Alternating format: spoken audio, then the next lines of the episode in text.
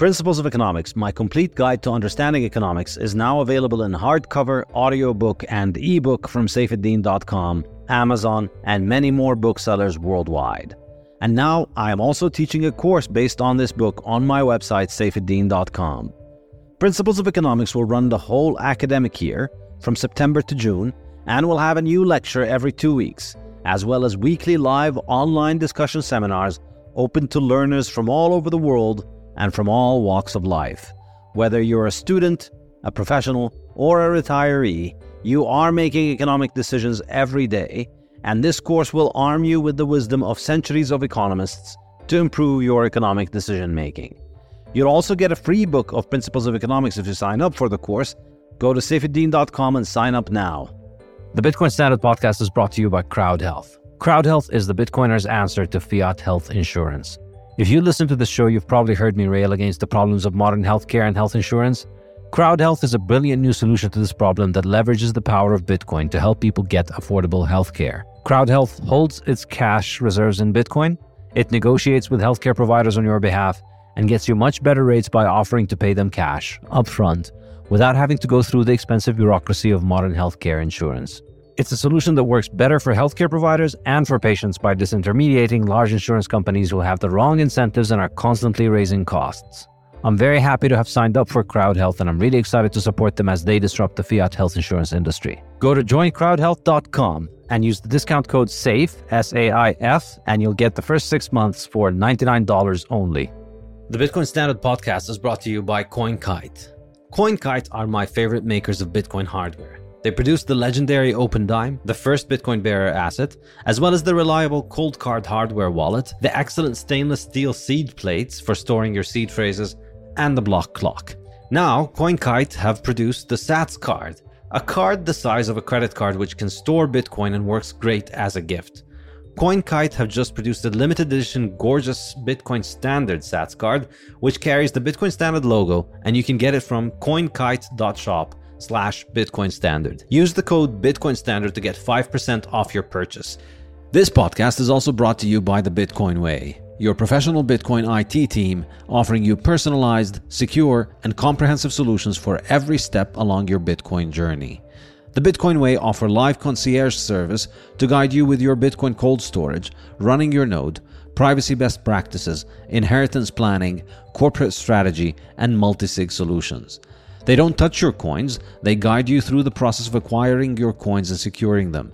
If you'd like to make your setup safer and more reliable, book a consult with them and see what they have to suggest.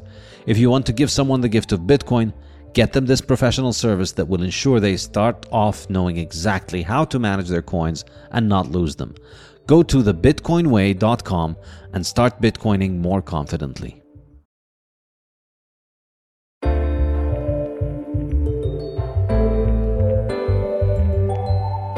Thank you very much, everybody, for uh, hosting me, and thank you to Bitcoin Austria and to National Bank. It's really a pleasure uh, to be in uh, Vienna.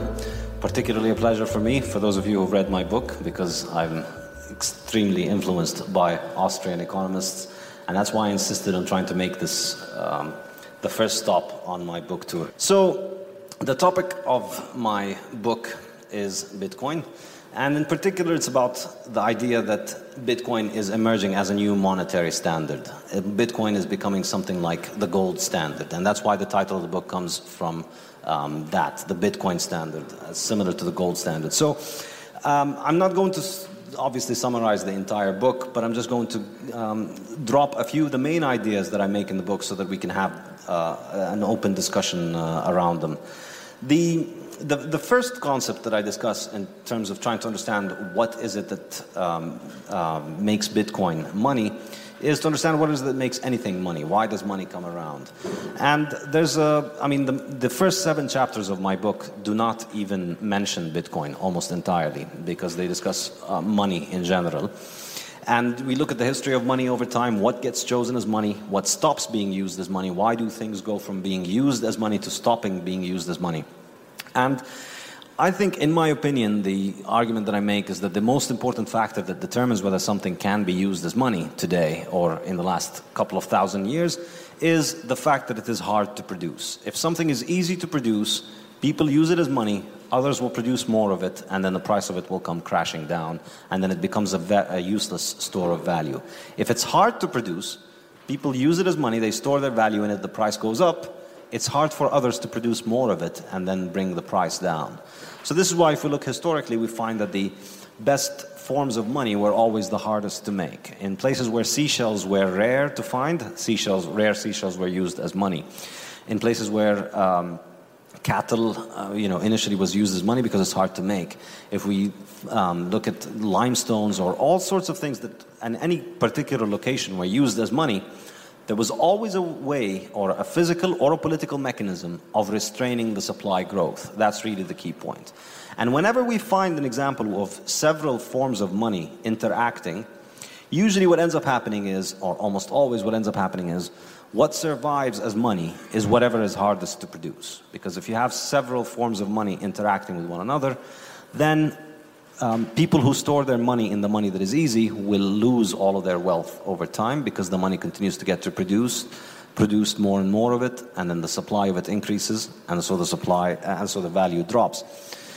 So historically, we find that gold became money for this very important reason, which is that the, the supply growth of gold is the lowest of all the metals because, number one, it's very rare in earth, but even more importantly, gold does not ruin. And because it doesn't ruin, that means that the current supply that we have around the world has been stockpiled over thousands of years. And so, even if production were to increase next year, it will only be a small little fractional addition to all the thousands of years of stockpiles that we've piled up. In other words, the potential for the supply of gold to grow as a response to increased demand for gold is the lowest of all other metals. Therefore, it's a hard money. Therefore, gold was the hardest money that humanity had ever had because the supply grows every year at around between 1 and 2%. That's it. You know, no matter what happens to the gold price, the mining output of gold is always around 1 or 2% of stockpiles. And that's what I think makes gold um, money over many, many years because nobody could ever guarantee such a low supply growth. Now, if we move and look at government monies, we find the same story. Um, currencies whose governments prints a lot of them, whose supply increases a lot, they lose their value quickly. And then um, people move towards the harder currencies whose supply increases less and less. So uh, the main currencies of the world, like the dollar and the euro and the Swiss franc, and the most commonly used around the world, you find that the annual supply growth of these currencies is around 3% per year, 5, 7%, something like that. Whereas, you know, the currencies that are always witnessing uh, uh, crises, and inflation, you find that the supply growth there is 10, 20, 30, 50, maybe even uh, much more. And so we have this dynamic over time always, and it's, it's, it's partly due to human psychology that people can recognize that you know, gold is a better store of value than uh, copper, but it's also not just human psychology, it's also natural market selection. It's just people who choose the better money end up with more wealth in the long run. People who choose the worth, worse money end up with less wealth in the long run. Enter Bitcoin. Why is Bitcoin important here? Because Bitcoin has, in the next few years, in about four or five years, Bitcoin will have the lowest supply growth of anything that has ever been used as money. And it will be reliably lower.